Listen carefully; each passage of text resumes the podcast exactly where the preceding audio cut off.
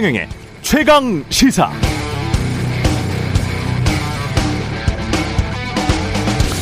네, 검사들 수사와 기소 이상한 거 많았습니다. 김학의 전 법무부 차관 닮은 동영상 속 남자에 대한 수사도 그렇고 99만 원어치 술 먹고 스스로 면죄부 준 것도 그렇고 최근에 교통사고 낸 부장검사 불기소한 것도 그렇고 정권 바뀔 때마다 또는 조직의 기득권 보전을 위해서 우르르 몰려다니면서 그때만 검찰 독립 주장하는 것도 그렇고 그러면서도 변호사로 전직한 검사 선배들은 정관 예우로 또 그렇게 잘 챙기면서 국민들에게 유전무죄, 무전유죄, 사법인식을 갖게 하는 것도 그렇고. 그렇지만, 그럼에도, 정치적으로 봐도 민주당이 지금 검사들 권한 빼서 중수청 만들거나 경찰에게 수사권 넘겨준들, 윤석열 정부에서 임명된 경찰청장이나 중수청장이 과연 기존의 검찰과 행태가 다를까? 다르지 않고 똑같다면 그때 가서 민주당은 그걸 정치 보복이라고 지금처럼 또 주장할 수 있을까? 그런 의문이 듭니다. 검찰이 여전히 너무 힘세고 전횡을 하는 것 같다. 뭔가 견제가 필요하다. 동의하는데요. 그런데 민주당이 지난 몇 년간 주장해온 이른바 검찰 개혁이 국민 다수를 설득할 만큼 정교했는가? 이번에는 그럴 수 있을까? 이렇게 질문해 보면 그건 또 다른 층위의 문제인 것 같습니다. 가장 바람직한 건 검찰이 도이치모터스 주가 조작 의혹 등과 관련된 사건, 김건희 여사가 얼마나 관련되어 있는지, 허위 학력이나 경력 등도 철저하게 수사할 건 수사해서 국민들에게 우리는 정말 공정하게 일 잘하고 있다는 걸 보여주는 것이라고 생각합니다. 검찰 자유롭고 독립적으로 지금 이대로 이렇게 가만히 놔두면 죽은 권력이든 살아있는 권력이든 다 공정하고 정의롭게 수사하고 기소할 수 있겠습니까? 네, 안녕하십니까. 4월 13일 세상에 이익이 되는 방송 최경령의 최강시사 출발합니다. 저는 KBS 최경령 기자고요. 최경령의 최강시사 유튜브에 검색하시면 실시간 방송 보실 수 있습니다. 문자 참여는 짧은 문자 50원, 긴 문자 100원이 드는 샵 9730 또는 유튜브에 의견 보내주시기 바라고요. 무료 콩 어플도 많은 이용 부탁드리겠습니다. 오늘 인터뷰 국민의힘 이준석 대표 그리고 어, 검찰 수사권 완전 폐지와 관련해서 이걸 당론으로 채택한 더불어민주당의 입장 이수진 의원과 이야기 나눠보겠습니다.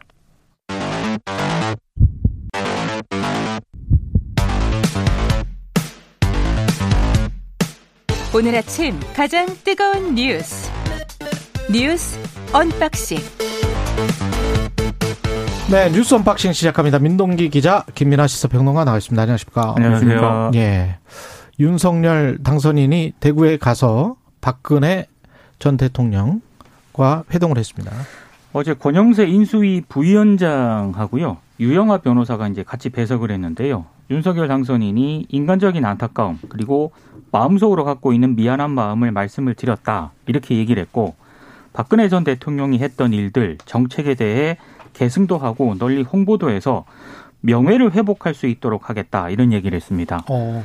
다음 달 10일 대통령 취임식에 박근혜 전 대통령을 초청을 했고 아, 박전 대통령은 가능한 한 취임식에 참석을 하겠다 이렇게 답을 했고요. 그리고 박정희 전 대통령과 관련해서도 윤 당선이 언급을 했는데 박정희 대통령을 모시고 근무한 분들을 찾아뵙고 국정을 어떻게 이끌었는지 배우고 있다 이런 얘기를 했습니다. 6일 아, 지방선거도 공통된 화제였다고 하는데요. 윤 당선인이 대구 경북에서 몰표를 줘서 당선이 됐다. 표 차이가 얼마 나지 않았지만 대구 개표가 늦어진 것을 알았기 때문에 당선이 될 거라고 생각을 했다. 이렇게 얘기를 하니까 박근혜 전 대통령이 대구 발전에 많은 관심을 가져달라 이렇게 당부를 했는데요. 어, 회동 자체가 양측의 이해관계가 좀 맞은 것 아니냐라는 해석들을 언론들이 하고 있습니다. 정치적으로? 그렇습니다. 예. 윤 당선인 입장에서는 일단 6일 지방선거를 앞두고 보수층 결집을 이뤄내야 하는 그런 상황이고요. 음.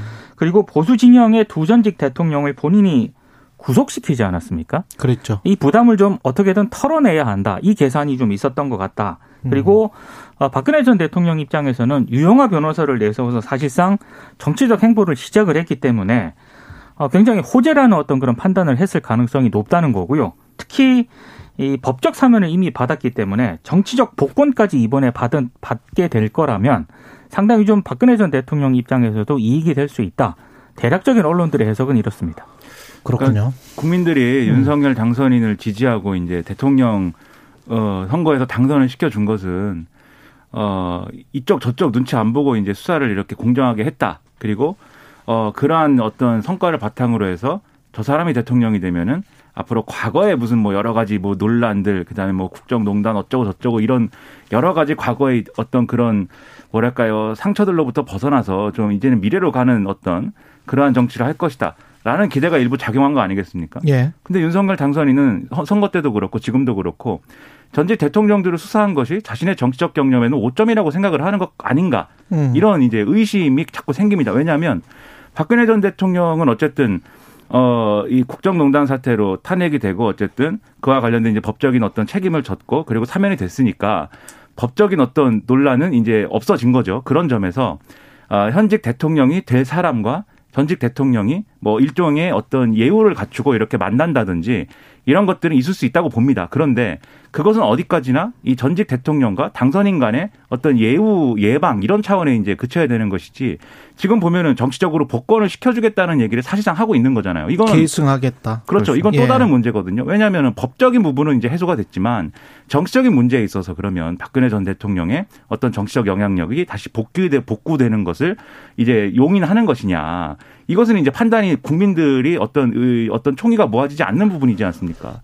그래서 이런 것들을 섣불리 지금 얘기하고 있는 게 여러모로 적절하냐의 의문이 있고요. 더군다나 앞서도 말씀하셨듯이 박근혜 전 대통령은 지금 어, 현실 정치에 뛰어든 유영아 변호사, 음. 이 대구시장 선거 나간다고 하는 이분의 후원회장을 맡고 있는 상황이잖아요. 예. 이런 어떤 정치적인 어떤 민감한 부분도 있는데 음. 당선인이 대, 직접 사저를 찾아가서 이런 여러 가지 논란이 될 만한 발언들을 하는 것이 적절한 것이냐. 경선 때 그리고 경쟁자였던 홍준표 당시 후보는 지금 대구시장 출마를 하고 있는 상황이고 그렇죠. 그래서 경선 후보로 홍준표와 유영아가 지금 대립하고 있는 이런 상황에서 어떻게 보면 유영아에게 어떤 무게의 추를 한, 하나 좀 달아주는 그런 그러니까 역할 그러니까 그런 의도가 없었다고 하더라도요. 예.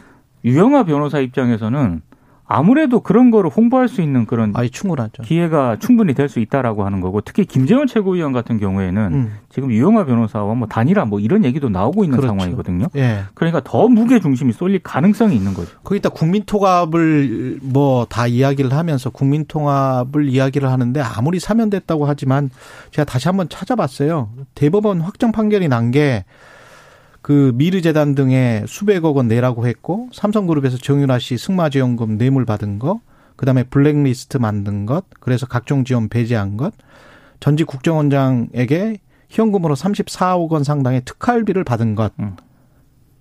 그렇게 지금 문제가 되고 있는 특수활동비. 이게 대법 판결이었고 우리가 지금 생각을 해보면 탄핵을 누가 했습니까? 국민들이 했잖아요. 아, 그렇죠. 촛불 들고 시민들이 거리 나와서 수백 일 동안 해서 탄핵을 만들어냈고 국회에서 탄핵을 의결을 했고 헌법재판소가 대통령 박근혜를 파면한다고 한 거잖아요. 그리고 대법원에서 판결이 났고 그러면 국민, 국회, 헌법재판소, 대법원 그리고 문재인 대통령의 사면이 있었는데 아무리 기억력이 나쁘다고 해도 이런 식의 통합이 바람직한가? 그건 잘 모르겠어요. 이런 식으로 하면 통합이 되나? 근데 그게 한쪽만의 통합 아닌가? 그리고 굉장히 색깔이 분명한 통합이 아닌가? 무지개빛 통합은 아닌 것 같다는 거죠. 네. 그리고 이런 식으로 이제 정치적으로 계속해서 정치의 한가운데로 계속 박근혜 전 대통령이 끌려 나올 수밖에 없는 상황이 스스로도 그렇고 이제 주변에서도 그렇고 그런 상황 계속 만드는 거잖아요. 오죽하면은 그렇죠. 이런 얘기도 하더라고요. 어떤 분들은 윤석열 당선인이 홍준표 의원보다 그러니까 음. 홍준표 의원을 이른바 이제 친박이라고 이제 불리우는 과거에 이제 자신과 대립했던 이 사람들보다 더 미워하는 거 아니냐. 그래서 지금 지방선거 영향 미치려고 이렇게 행보하는 거 아니냐. 이런 얘기까지 나오는데 어쨌든 이런 현실 정치 어떤 한복판으로 계속 끌려 나오고 본인도 이제 걸어가는 거잖아요. 박근혜 전 대통령이. 그렇죠. 이게 본인을 위해서 좋은 일인 거냐. 본인을 위해서라도 음. 계속 이런 식으로 가는 것이 누구에게 이제 좋은 일인 거냐. 윤석열 당선인의 단기간에 이 윤심이 이제 당을 장악하고 그리고 지방선거에서 뭔가 성과를 낼 수 있고 이런 단기적인 어떤 정치적 계산이 아니면 음. 나머지 부분에 있어서는 좋을 게 하나도 없는 건데 이런 정치가 좋은 것일까 저는 아니라고 봅니다. 예. 그리고 민주당은 검찰의 수사권 완전 폐지를 포함한 당론 그리고 이게 이른바 이제 검찰 개혁 법안이고 그다음에 이제 언론 개혁 법안 이걸 당론으로 채택을 했다는 거죠 어제 의총에서 4월 국회에서 일단 처리를 하기로 했는데요. 음. 아, 다만 법 시행까지는 3개월 정도 유예 기간을 두고요. 어, 경찰 권력이 좀 비대화되지 않겠습니까? 이런 부분에 대해서는 어, 좀더 논의를 하기로 했습니다. 아, 조금 구체적으로 설명을 드리면 현재 형사소송법 196조에 규정된 검사의 직접 수사 권한을 원칙적으로 일단 폐지한다 이런 내용이고 여기에 검찰이 갖고 있던 6대 범죄 수사권을 명시한 검찰청법 4조가 있는데 예. 이 4조 단서 조항들은 모두 삭제하는 그런 내용입니다.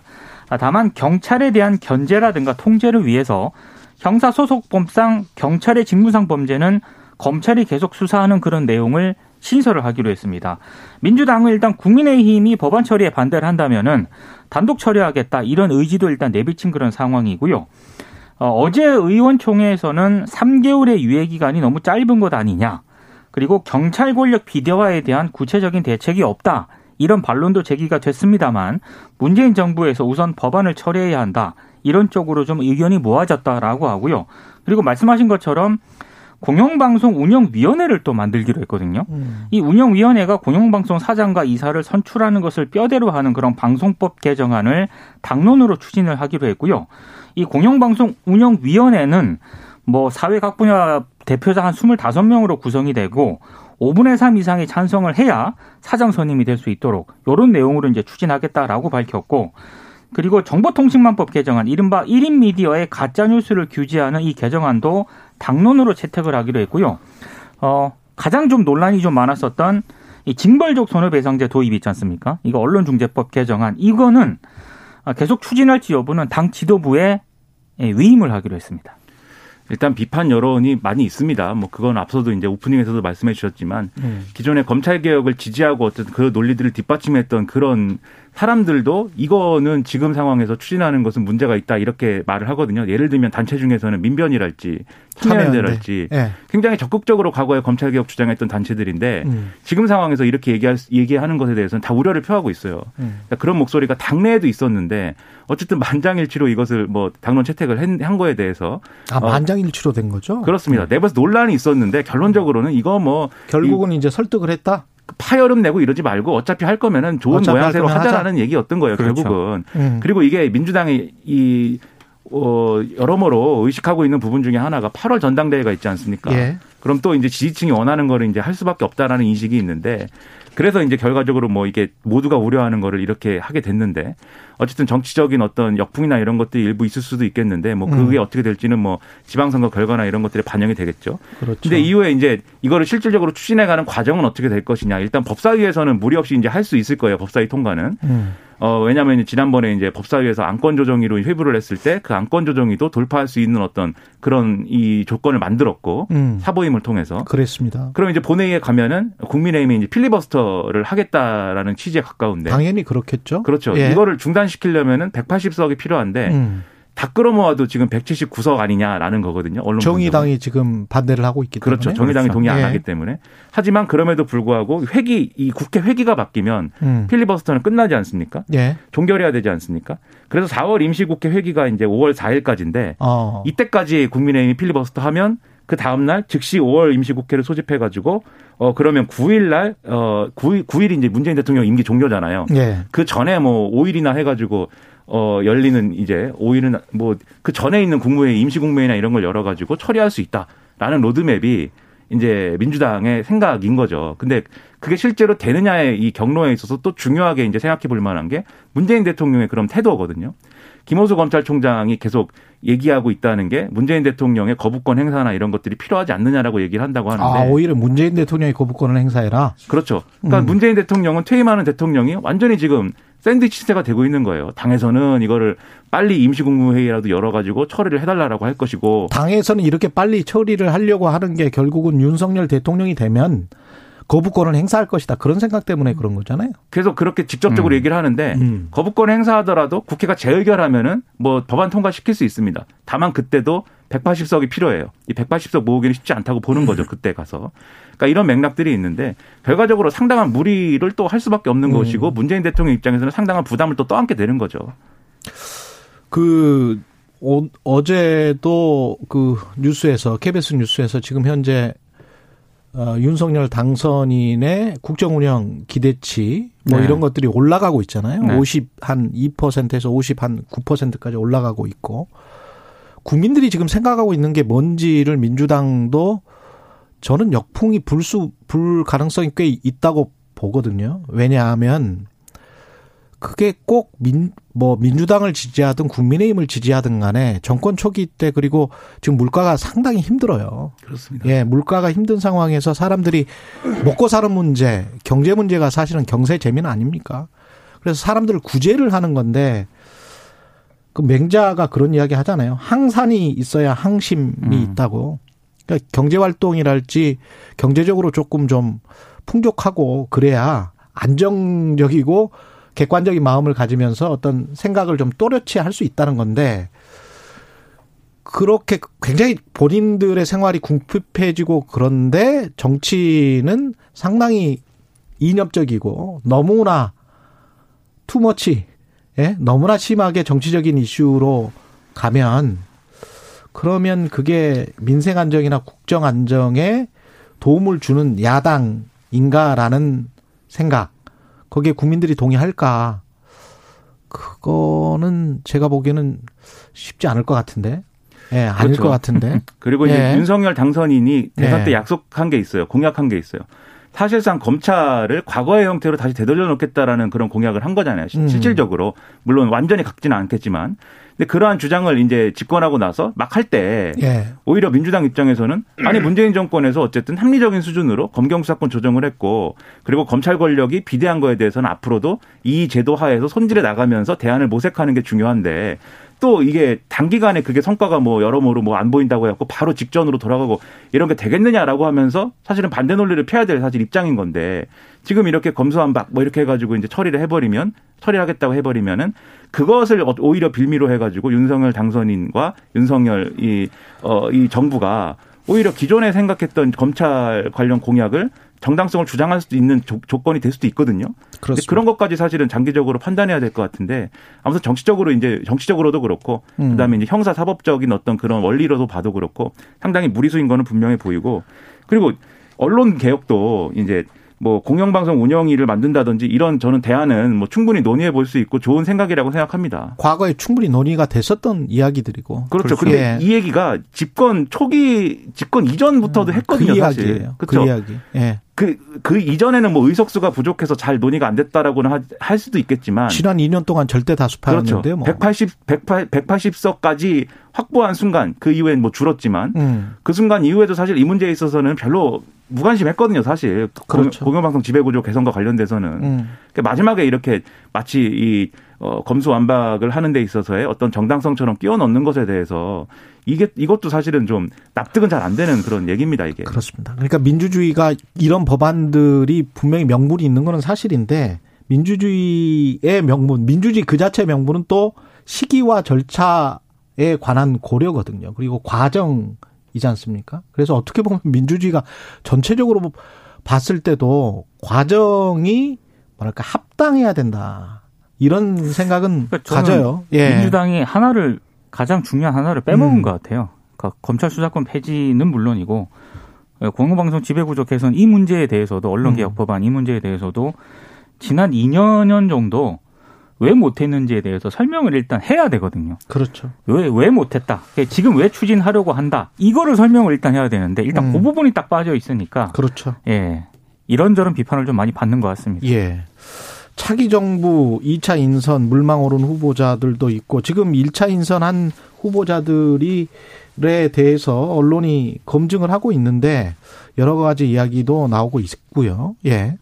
일단 당선인이 빠르면 어, 오늘 외교안보 라인을 포함해서요. 음. 한 10개 부처 장관 후보자를 지명을 한다라는 게 아, 상당수 언론들의 보도인데 아, 초대 사회부총리 겸 교육부 장관에는 일단 언론들이 보도한 수만 보면은 정철영 서울대 교수가 많이 거론이 되고는 있습니다. 아, 그런데 어제 이태규 의원이 인수위원을 사퇴를 하지 않았습니까? 예. 그리고 안철수 인수위원장이 또 어제 기자들에게 상당히 좀, 어, 어떻게 보면 섭섭한 어떤 그런 감정을 밝힌 그런 상태거든요. 그래서 언론들이 좀 단서를 하나 달고 있는데, 아, 안철수 위원장 측에 대한 혼대 논란 때문에 대선에서 안 위원장을 도운 최진석 서강대 명예교수를 예, 교육부총리, 교육부 장관으로 어, 기용할 가능성이 있다. 이런 언론 음. 보도가 좀 나오고 있고요.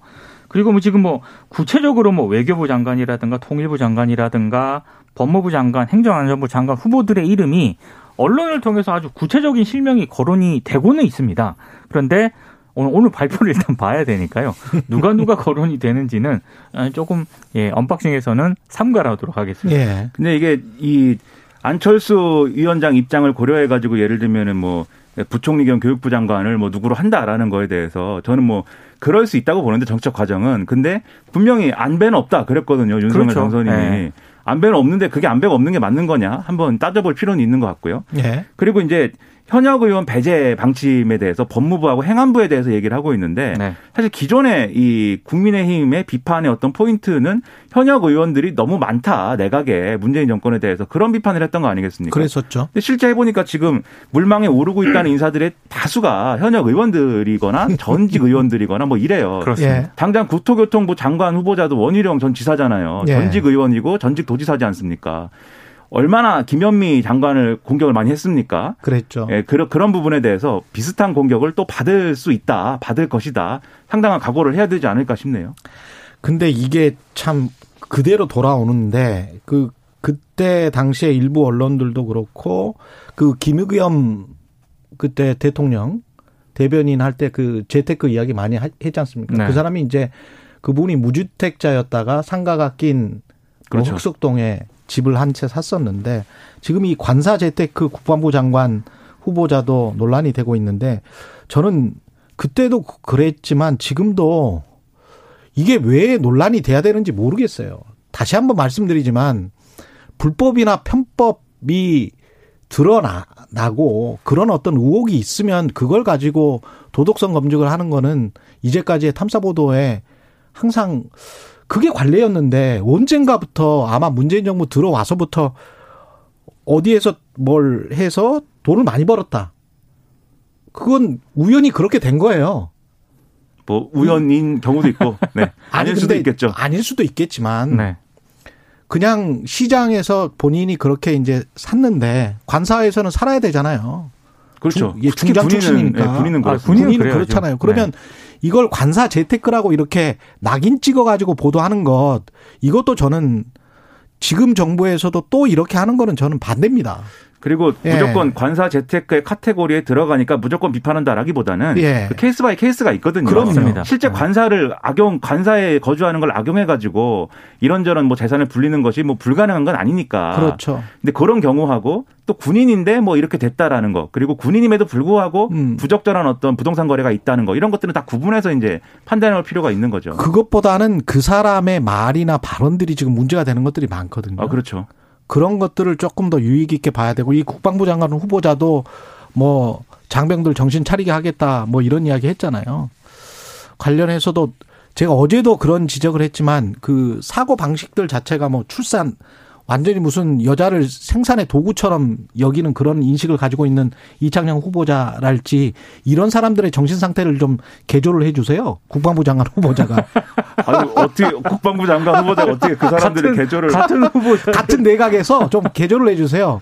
국군 장병 여러분 그 열심히 일하고 아니. 열심히 훈련 받고 있는 국군 장병의 정신을 개조하겠다. 이거는 정말 과거의 국가주의 시대, 독재 권위주의 시대가 생각이 나서 저는 그 워딩이 참 아무리 국방부 장관이라도 자- 국방부 장관 후보자라도 그런 워딩을 할 수 있나 그런 말을 할 수 있나 그런 생각이 들더라고요. 근데 그렇죠. 예를 들면은 이런 뭐 출산과 관련해서 이런 이런 인식이 지금 제대로 된 겁니까? 아우 굉장히 후퇴한 거죠. 예. 그러니까 이게 전반적으로 이제 윤석열 당선인이 지금 내놓고 있는 내각 인사들의 컨셉이 뭐냐가 이제 의문인 부분이 있는 가운데 예. 유일하게 이게 뭔가 아 맥락이 잡힌다 이게 정책적으로 그게 바로 지금 말씀하신 여성에 대한 출산 도구화예요 이게. 그렇죠. 근데 네. 그런 것만 비춰갖고 되겠느냐? 이게 뭐하 뭐하는 어, 이런 인식을 가지고 있고 그걸 세상에 글로 쓴다는 거는. 그러니까 이 이분이 너무 심한 것 같은데요. 정호영 내정자들도 예. 그렇고 이분 이창량. 예, 글을 여러 가지를 쓰고 근데 이게 기자들 입장에서는 그야말로 노다지입니다. 캐면 캘수록 나오는 계속 그렇죠. 나오고 있어요. 이분들 그, 글을 많이 썼더라고요. 정호영 내정자 같은 경우에는 지금 음. 한두 칼럼이 문제가 아니거든요. 여러 개가 지금 이 어, 고구마 줄기예요 지금. 네, 계속 예. 나오고 있는 상황입니다. 예, 여기까지 해야 되겠습니다. 뒤에 또 많은데 오늘 또 한 세 개밖에 못했네. 네. 잘하겠습니다, 저희가. 네. 예. 뉴스 언박싱 민동기 기자 김민아 평론가였습니다. 고맙습니다. 고맙습니다. 고맙습니다. KBS 1라디오 최경영의 최강시사 듣고 계신 지금 시각 7시 45분입니다.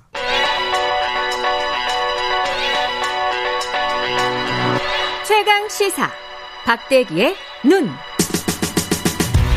네, 박대기의 눈 KBS 박대기 기자 나와 있습니다. 안녕하십니까? 네, 안녕하십니까? 예. 아유, 진짜 물가 때문에 대단 진짜 많이 올랐어요. 네. 뭐든지 오른 것 같아요. 예, 특히 식품 중심으로 안 오른 품목을 찾기 힘들 정도로 음. 네, 많이 올랐죠. 그래서 오늘 이제 물가 이야기를 해보려고 하는데 대게값이 갑자기 나와서 대게값 대게값은 근데 이렇게 물가가 오르는 와중에 반값이다? 네. 다 오른 중에 좀 내리는 품목이 있어가지고. 예. 어, 좀 신기하게 받아들이는 분들이 많은 것 같아서 오늘 대게 얘기하기 위해서 나왔습니다. 예. 대게가 반값이었습니까? 어, 지금은 다시 올랐는데요. 예. 지난주까지만 해도 반값이었습니다. 예, 1kg당 원래 지난달에는 7만 원대였는데 음. 음, 지난달 중순 이후로부터 점점 내려가더니 지난달 말일과 이번 달 초에는 1kg에 2만 원대에 낙찰이 됐었습니다.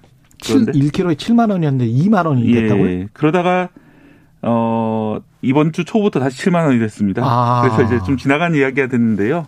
야 지난주에 되게 많이 사 드신 분들은 좋았겠다. 맛있었겠다. 예, 그렇습니다. 예. 그 지난주에는 왜 반값이 됐어요? 2만 원 반값도 더 이게 3분의 1 토막 난 거네. 거지? 네, 그렇습니다. 우리나라에 그렇죠? 들어오는 대게는 주로 러시아산인데요. 네. 이 러시아산 대게가 원래 중국으로 많이 갑니다. 그런데 중국에서 지금 코로나 19가 다시 급증하면서 뭐 상하이라든지 주요 도시가 봉쇄가 됐습니다. 그러면서 아. 중국으로 원래 가야 될 대게가 들어가지 못하고 우리나라 항구에다가 내린 거죠. 음. 음 그러다 보니까 이 대게라는 게 장기 보관할 수 없는 거잖아요. 생물이고 그러기 때문에. 예. 예. 그래서 이제 가격이 좀 일시적으로 한 2, 3주 가량 크게 떨어졌던 겁니다. 크게 폭락했다가 그러다 다시 이제 중국 쪽 봉쇄가 조금씩 풀리면서 음. 어, 다시 대게값이 오르고 있는 그런 상황이고요. 뭐 이런 상황이 사실 대게뿐만 아니라 석유 가격, 국제 석유 가격도 마찬가지입니다. 중국 쪽 봉쇄가 좀 풀린다 싶으면은 뭐 어젯밤에 그러듯이 다시 국제 석유 가격이 올라가고요. 예. 예 봉쇄가 좀 더 오래 간다 싶으면 석유 가격이 떨어지고 그런 상황이 반복되고 있는데 어, 이렇게 물가라는 게 참 잡기 어려운 게 이 해외 상황에 많이 좌우되기 때문에 뭐 중국이 봉쇄 풀린다 안 풀린다 이런 것들에 좌우되고 있는 모습을 최근에 보이고 있습니다. 예. 이게 러시아산 대게 근데 우리가 지금 러시아가 우크라이나 침공해 가지고 이렇게 돼 있는 상황에서 러시아산 대게 먹는 게 좀 찝찝하다 이렇게 느끼시는 분들도 있을 것 같은데. 네, 윤리적 소비 예. 차원에서 러시아산 대게를 먹어서는 안 된다 이렇게 음. 주장하시는 분들도 계시고요. 뭐 실제로 신장 위구르 인권 탄압 항의하기 위해서 신장산 면화를 쓰지 않는 그런 패션 회사들도 많이 있기 때문에 그렇죠. 뭐 의견 타당한 의견으로 보이고요.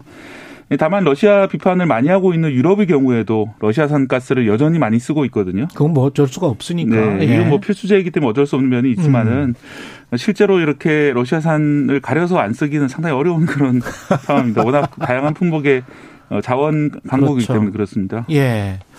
그리고 이게 지금 인플레이션 이야기를 좀 해봐야 될 텐데 대게처럼 지금 가격 내려간 품목들은 거의 없죠. 네, 거의 없고요. 예. 다만 그 해산물이나 생선 같은 경우에는 음. 다른 품목이 올라갈 때 비해서 좀 적게 올랐는데요. 예.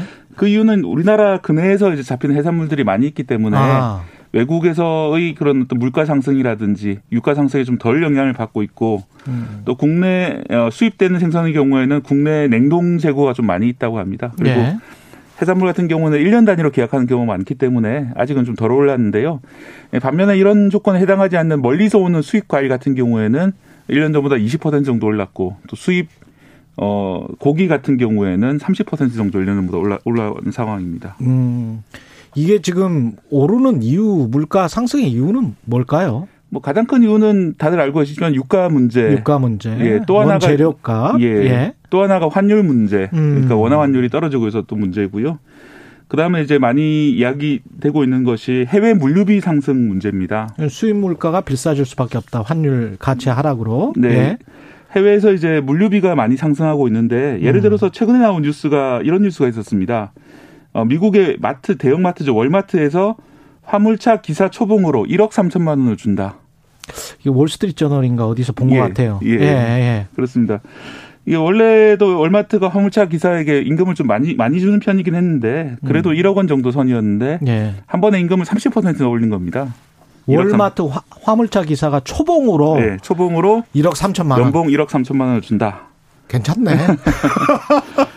그래서 저도 알고 예. 있는 이제 미국 교수님이 예. 자기 직업보다 더 나은 것 같다 이런 말씀도 하시고 아, 예. 교수보다 왜 수리 배관공 배관공 배관 네. 수리공이 훨씬 더 높다 이런 이야기 많이 하잖아요. 미국 네, 같은 그렇습니다. 경우. 예. 이렇게 된 이유가 그 코로나 19 이후에 음. 사실은 많은 보조금이 지급이 되면서 일을 그만두고 쉬고 있는 분들이 많습니다. 특히 아. 미국하고 유럽 쪽이 많은데요. 예. 이분들이 육체 노동 그러니까 이제 화물차 운전이라든지 탄광 일들에 복귀하는 것이 늦어지면서 일손이 많이 부족한 상황입니다. 음. 그래서 좀 더 일을 장려하기 위해서 어, 경쟁적으로 임금을 올리다 보니까 연봉이 1억 3천만 원까지 갔다 초봉이 뭐 그런 상황이 벌어지고 있는데 이런 것들이 결국은 비용 부담이 되기 때문에 수입 물가 상승에 어, 영향을 미치고 있는 그런 상황입니다. 이 관련해서 워싱턴 포스트에서는 트럼프 때 이민 규제한 것을 지금 바이든이 못 풀어가지고 네.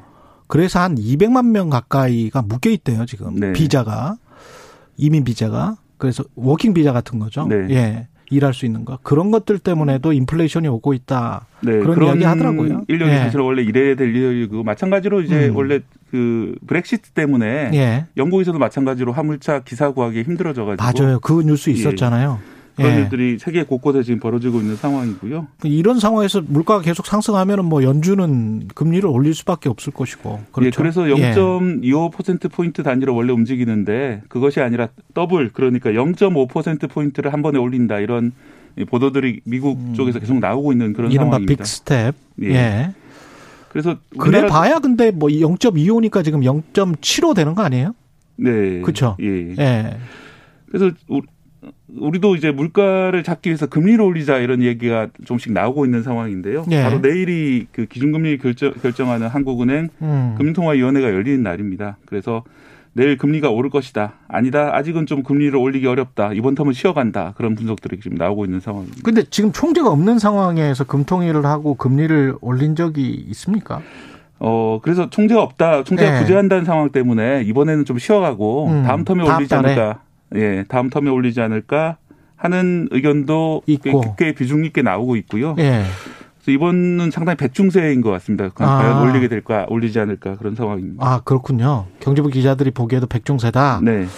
그 다음에 경제 성장률은 당연히 인플레이션이 계속되면은 그리고 금리를 인상하게 되면은 조금은 떨어지겠죠. 네, 아무래도 예. 우리나라 같은 경우에 제조업 국가이기 때문에 예. 이런 인플레이션 영향을 직격탄을 받게 되고요. 음. 또 인플레를 잡기 위해서 금리를 올리면은 당연히 성장률이 떨어지는 상황 때문에 예. 어, 최근에 외국계 기관을 중심으로 우리나라 성장률이 조금씩 떨어질 것이다 이런 전망들이 음. 나오고 있는데요. 음. 원래 3% 정도 예상했던 피치 무디스 같은 경우는 2.7%로 떨어질 것이다 이렇게 예상을 하고 있습니다. 2%대. 예. 물가는 올라가는데 성장률은 떨어지고 이런 것들이 좀 고민이 되고 있습니다. 박대기에는 KBS 박대기 기자였습니다. 고맙습니다. 네, 감사합니다. 예, KBS 일라디오 최경영의 최강사 1부 여기까지입니다.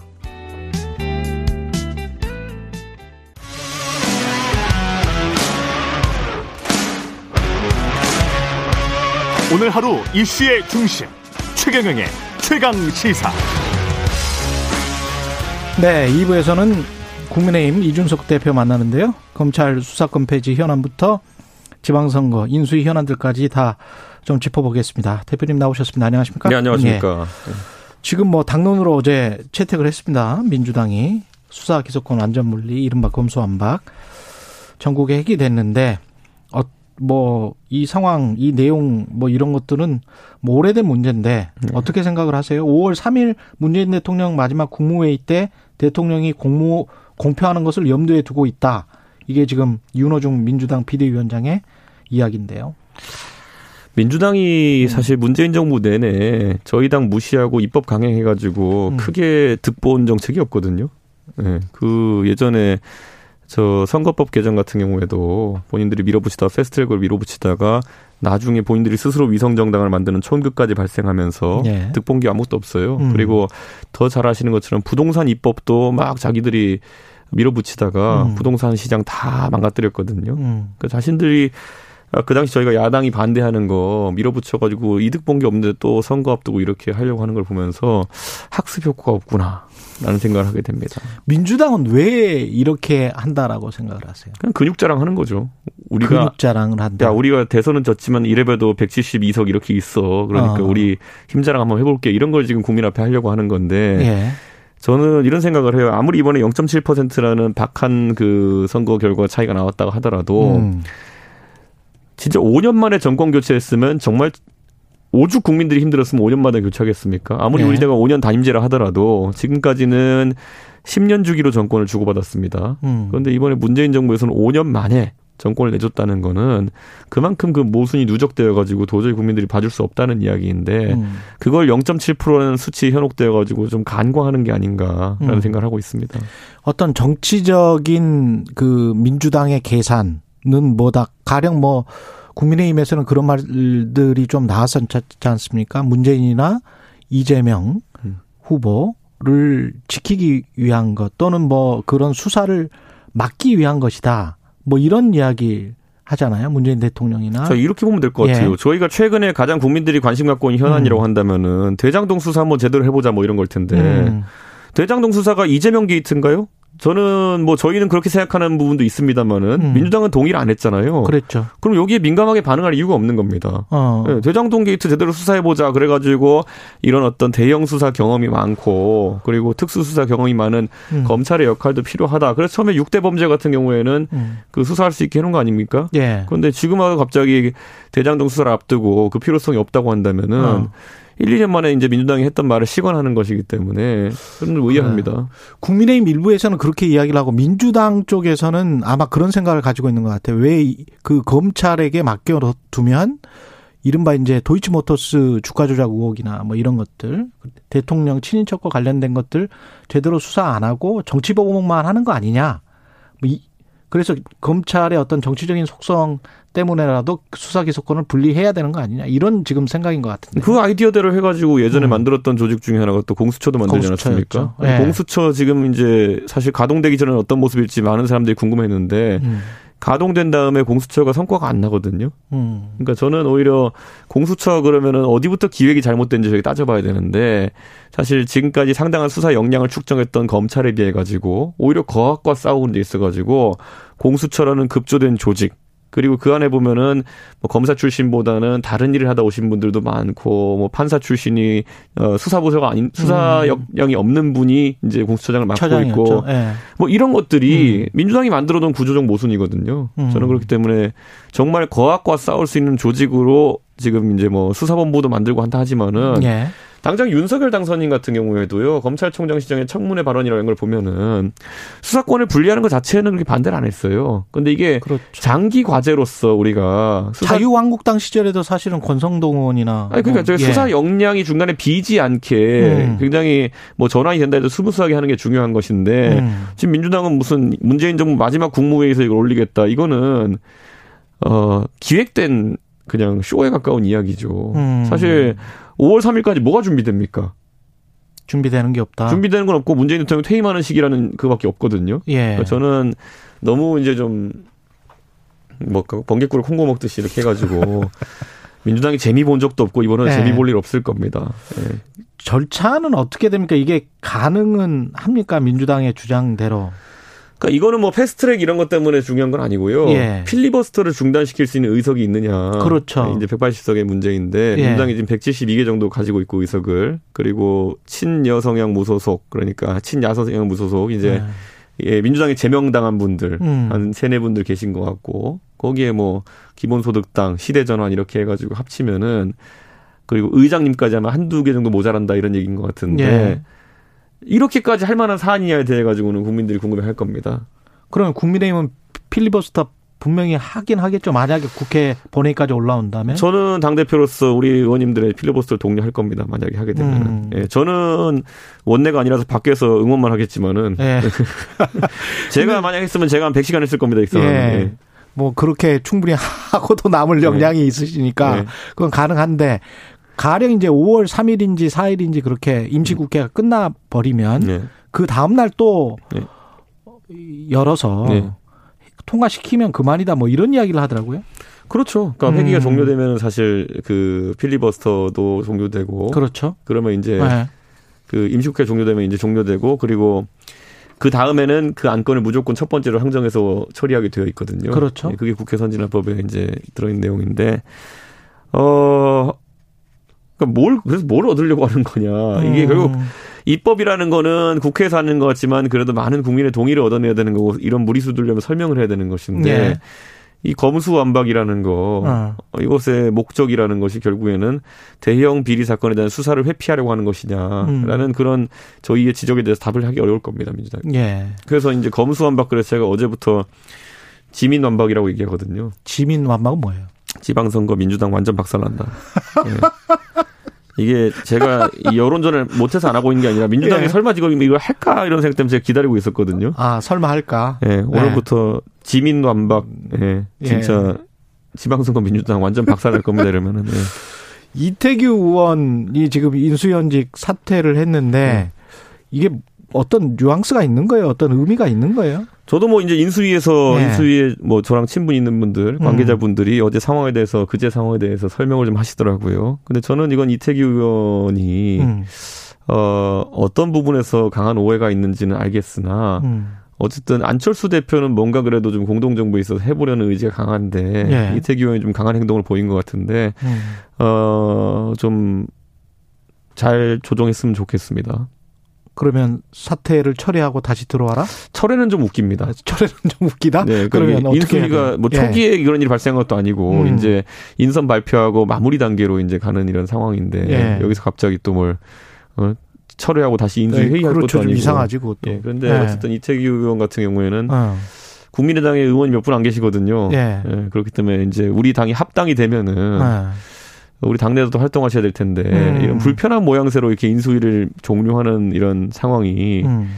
어, 국민의당과 국민의힘 간의 합당에 시너지를 내는 데 있어서 좀 약간 찬물을 끼얹는 상황 아니냐 이런 생각을 합니다. 합당이나 공동정부 뭐 구성에는 뭐 차질이 없겠습니까?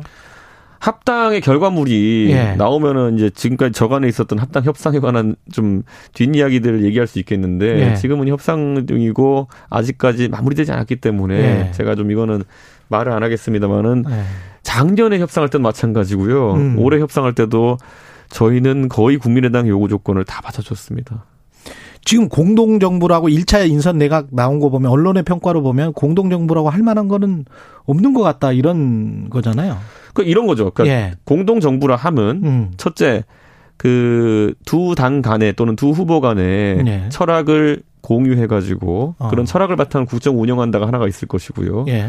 두 번째로는 자리를 나눈다라는 얘기가 있겠죠. 그렇겠죠. DJP 때는 두 개가 다 됐죠. 어, 예. 왜냐하면 DJP 때는 사실 오래 전부터 협상을 하고 음. 고민했으니까요. 근데 이번에 같은 경우에는 안철수 후보가 선거 막판에 그것도 투표용지 인쇄가 된 다음에 출마 포기를 하면서 이제 그때 이제 진행된 것이라서 선거 음. 한 3, 4일 앞두고 진행된 거거든요. 예. 네, 그래서 저는 이번에는 그런 어떤 접점을 만들고 인사 교류를 할 시간은 별로 없었다. 어. 그렇기 때문에 그때와는 좀 다른 양상의 얘기 되는 거고 사실 DJP라고 하면은 연합 정부 또는 공동 정부란 말이 어울리겠으나 음.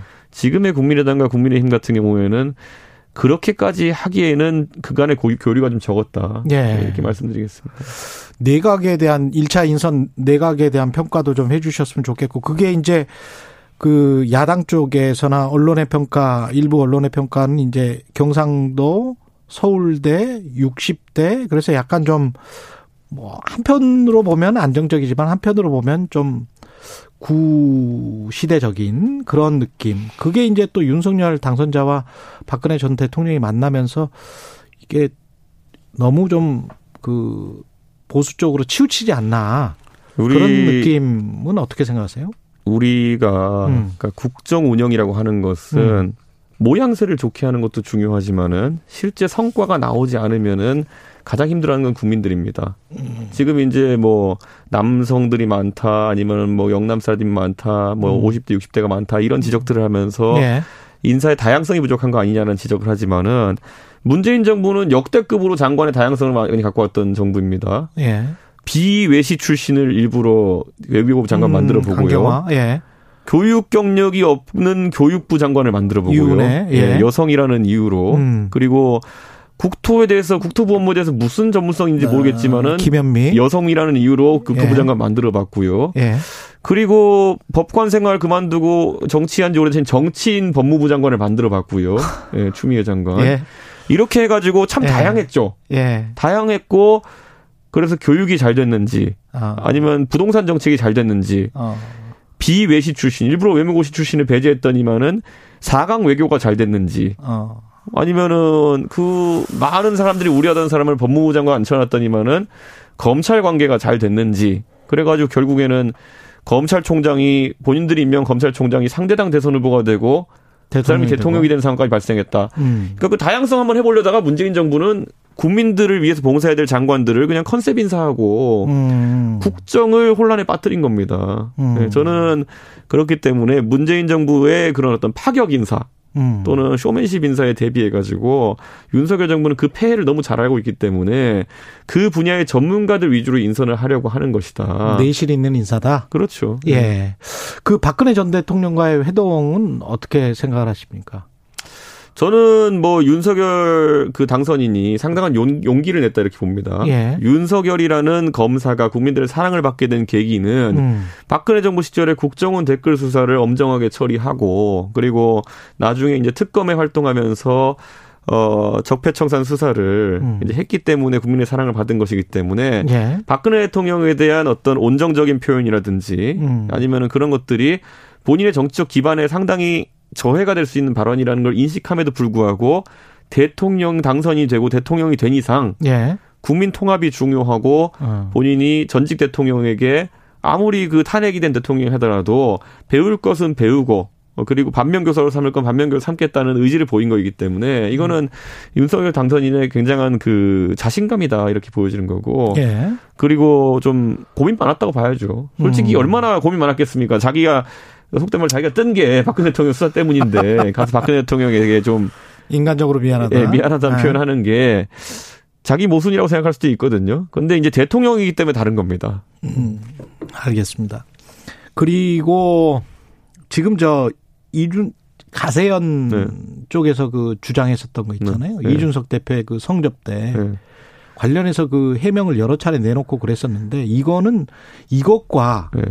그 강용석의 경기도지사 예비 후보 음. 등록과 관련해서 이제 최고위에서 부결시켰잖아요. 음. 이게 어떤 연결이 돼 있었던 거예요. 어떤 그런 그런 주장을 하는 사람들이 있잖아요. 아니죠. 사감이라고 하기에는 음. 최고위원회에서 그냥 표결 바로 붙였거든요. 논의도 예. 안 하고. 근데 저희 최고위원들 중에 다수가 음. 그냥 복당 반대했던 거고요. 그러니까 이건 다수결에 의한 거고 제 의사 표시도 안 했어요. 그 회의에서. 의사표시도 안 했다. 그렇기 때문에 뭐 예. 뭐 그거는 뭐 당연히 어 입당이 불어된 쪽에서의 그런 정치적인 억측이고 저는 뭐 이런 사건 같은 경우에는 이미 작년에 12월쯤에 거기서 이제 제기하고 난 다음에 이미 수사기관에 수사하고 이제 뭐 의견 제출도 다 하고 해서 결론이 나는 것만 기다리고 있는 상황이기 때문에 그걸 이제 경기도지 선거 앞두고 음. 아무리 그 강용석 변호사와 해당 가세연이라는 방송 유튜브 음. 방송 쪽에서 이걸 이슈화 삼으려 한다 하더라도 그거는 어차피 이제 수사기관 결론 내는 겁니다. 예. 음. 그것과 그것은 전혀 별개의 문제다. 그렇죠. 예. 예. 그리고 전작년 네. 관련해서 장애인 이동권 그다음에 시민의 불편 이거를 이제 연계시켜서 비분명 이야기를 했잖아요. 네. 관련해서 사과는 여전히 하실 의향은 없고 사과를 뭘 하라는 건지가 명확하면 되는데 예. 그러니까 예를 들어 이런 거예요. 예. 혐오 발언이라고 하는 것은 음. 저는 제가 혐오 발언을 했다면 제가 사과해야죠. 음. 근데 혐오 발언은 구성 요건이 명확히 있어요. 음. 나는 최경영이 싫다는 절대 혐오 발언이 아닙니다. 그거 아니죠. 나는 근데 최경영이 특정 지역 출신이라 싫다. 아니면 어. 나는 최경영이라는 사람이 예를 들어 머리 스타일이 저래 싫다. 그러니까 싸잡으면 아니, 혐오 뭐 발언이 머리를 가지고 이야기하지는 말아요. 아니 그러니까, 그러니까, 그러니까 이게 혐오 발언의 구성 요건은 뭐냐면은 예. 싸잡으면 이렇게 됩니다. 그러니까 어. 나는 최경영이 남자라서 싫다. 아, 그러면 그렇지. 그러면 싸잡는 거예요. 그렇죠. 그러니까 여성 혐오는 음. 나는 저 사람이 음. 다른 이유 아무것도 없이 여성이기 싫 때문에 싫다 그러면 여성 혐오고요. 그렇죠. 옛날 히틀러가 그랬던 것처럼 나는 저 사람이 뭘 했던 간에 유태인이라 싫다 이러면 유태인 혐오입니다. 그래서 혐오 근데- 발언이냐 아니냐 규정짓는 기준은 명확한데 저는 제가 무슨 음. 지적을 하더라도 저분들이 장애인이기 때문에 저런 걸 하면 안 된다라고 얘기한 적도 없고 저는 만약에 태극기 부대가 지하철 점거해도 저거는 잘못했다고 얘기할 거예요. 아니 그렇긴 하지만 그걸 장애인과 비장애인을 이 나눠서 이야기를 하고 뭐 시민들의 불편을 이제 강조를 하면서 했던 게 거기서 조금만 더 나가면 나치나 극우들이 했던 장애인 뭐 장애인을 죽여버리려고 했고 실제로 죽였지 않습니까? 그런 어떤 기억이랄지 그러니까 이게 혐오 발언이라는 게 굉장히 좀 민감하기 때문에 저도 그 정신과 의사들이랄지 그 교수님들 이야기를 들어보면 굉장히 좀 우려하는 지점이 있어요. 이준석 대표의. 그러니까 그 발언에 대해서. 그 우려는 예. 그야말로 이제 혐오를 음. 굉장히 보편화하는 거거든요. 예. 무슨 말이냐면 혐오라는 단어는 굉장히 엄중한 단어예요. 우리가 예. 우리 사회에서 하도 정치적 공격이 많다 보니까 음, 종북이라는 단어도 아무한테나 붙였거든요. 그랬죠. 그 종북이면 그런데 그거는 반역자예요. 예. 뭐 사실 개념상으로 보면은. 그럼요. 자 그리고 친일파라고 하는 것도 예. 원래는 친일 반민족 행위자거든요. 그렇죠. 반민족 행위자 굉장히 엄중한 단어예요. 그런데. 예. 혐오자라는 표현 아니면 혐오라는 표현도요. 음, 굉장히 엄격하게 써야 되는 게 뭐냐면 혐오라는 건 싸잡는 겁니다.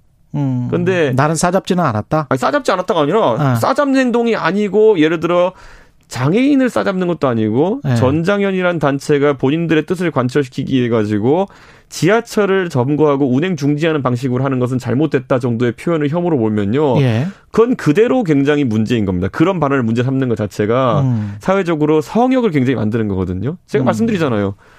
보수 단체가 지하철을 점거하는 방식으로 만약에 본인의 뜻을 관철시키려 한다도 전 똑같이 얘기합니다. 그건 비문명적이라고. 예. 근데 장애인이라 장애인 단체이라는 이유만으로 그것이 혐오라고 이제 몰아붙이는 거는 음, 그거대로 문제인 겁니다. 알겠습니다. 예. 오늘 토론 예정돼 있습니다. 3시에 이제 종편 방송에서 같이 하기로 돼 있습니다. 알겠습니다. 여기까지 듣겠습니다. 국민의힘 이준석 대표였습니다. 고맙습니다. 네, 감사합니다. 예. 공정, 공익, 그리고 균형. 한 발짝 더 들어간다. 세상에 이익이 되는 방송. 최경영의 최강 시사. 예, 더불어민주당이 어제 의원총회 열고 검찰의 수사권 완전 폐지 당론으로 결정했습니다. 검찰과 국민의힘은 반발을 하고 있고요. 민주당 입장 이제 들어보겠습니다. 이수진 의원 전화로 연결돼 있습니다. 안녕하세요. 네, 안녕하십니까. 이수진 국회의원입니다. 예. 그 의원님 어제 의원총회 분위기는 어땠습니까? 어, 저 그렇게 의총에서 그렇게 진지하게 많은 분들이 나오셔 나와서 어, 바- 발언하시는 거 처음 봤습니다. 예. 한 20여 분이 나오셔서 토론을 하셨고요. 예. 어, 굉장히 좋은 말씀들 많이 하셨어요. 그 우려도 있었고 찬성도 있었고 다양한 의견이 나왔을 네. 것 같은데 의견 어떤 의견들이 나왔는지 좀 소개를 해 주시겠습니까? 어, 이제 뭐, 이제, 밖에서의 우려의 목소리, 그러니까 지금 수사 기소 분리부터 해놓으면, 예. 어, 중대범죄를 당장 어떻게 할 것이냐, 어, 어, 그렇죠. 경찰의 수사 역량이 예, 충분하지 않은 상태에서 옮기는 게, 어, 걱정된다. 그렇죠. 이제 그런 분들이 이제 우려의 목소리를 내는 건데, 예. 근데 어떻게 해서 음. 만장일치 만장일치로 결정이 음. 된 거는 어떻게 된 건가요? 이게 이제 설득이 된 거죠. 토론 아. 과정에서. 예. 그러니까 아까 말씀드린 대로 3개월 우리가 지금 특별수사청이나 이런 법안은 이미 다 내, 제출이 돼 있습니다. 아, 예. 준비를 안 한 게 아니라 예. 아 이제 공백기가 사실은 없는 거나 마찬가지예요. 사실 6대 범죄를 지금 경찰도 수사할 수 있고요. 음. 수사하고 어, 여기 검찰이 6대 범죄 수사 개시권이 우선적으로 있을 뿐입니다. 그래서 공백이라고 할 수가 없는 상태예요. 그러니까 수사를 아예 안 하는 게 아니라 지금 경찰이 할 거고 3개월 동안 어, 특별수사청을 우리가 만들 수 있는 법안은 다 내놨는데 문제는 이제 여당이 새로운 여당이 이제 여당에게도 어, 정부를 조직하는 거니까 어, 그 안도 좀 받아서 같이 협의해보자. 음. 이런 취지에서 삼, 이, 그 이후에 이제 정부 조직을 만드는 걸 한 거죠. 그러니까 수사 기소 분리라는 원칙부터 예. 일단 통과를 시키고, 음. 어, 새로운 청을 만드는 거는 어, 여당과 같이 협의를 해보자 이렇게 이제 논의가 모아진 겁니다. 근데 왜 검찰에게 남아 있는 6대 범죄 수사권도 모두 박탈해야 한다? 이걸 좀 국민들에게 설득을 한번 그러면 해보세요. 어 이게 지금 검찰이 네. 이제 수사 기소가 분리가 안 되면 음. 기소를 위해서 어, 수사를 하는 목표를 딱 정해놓고 기소를 하겠다는 목표를 정해놓고 예. 증거를 조작할 수도 있고 또 많은 것들을 또 그, 수사권을 남용해서 수사를 합니다. 음. 어, 기소를 반드시 해야 되니까. 예. 예. 그러면은 거기서 이제 인권 침해가 벌어지는 거죠. 그리고 예. 어 이게 이제 수사 이제 기, 수사 기소가 같이 있으니까는 언제나 수사를 언제나 이렇게 덮어놓고 있기도 하고 하고 싶을 때 하고 어, 마음대로 하는 거죠. 수사 기소를 같이 갖고 있으니까. 음. 권한이 너무 남용이 되는 거예요.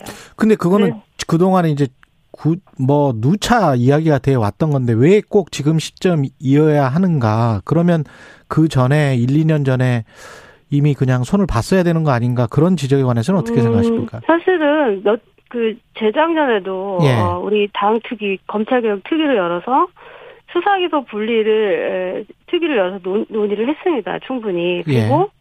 그 전부터 수사 기소 분리로 가야 된다. 음. 라는 말씀들이 많았고 애초에 그 형사소법 제정 당시부터 그런 논의는 있었죠. 음. 근데 어 윤석열 당선인이 어 이제 법무부의 수사 법무부 장관 수사지휘권도 폐지할 것이며 검찰의 수, 직접 수사도 확대를 하겠다. 음. 그 예산 편성도 어, 자체적으로 갖겠다. 이렇게 하니까 이거는 이제 역행을 하는 거잖아요. 예. 어, 그래서 어, 그렇게 되면 우리가 이 법안을 윤석열 당선인 취임 이후에 내, 내면 분명히 거부권 행사를 할 것이 분명해 보여서 음.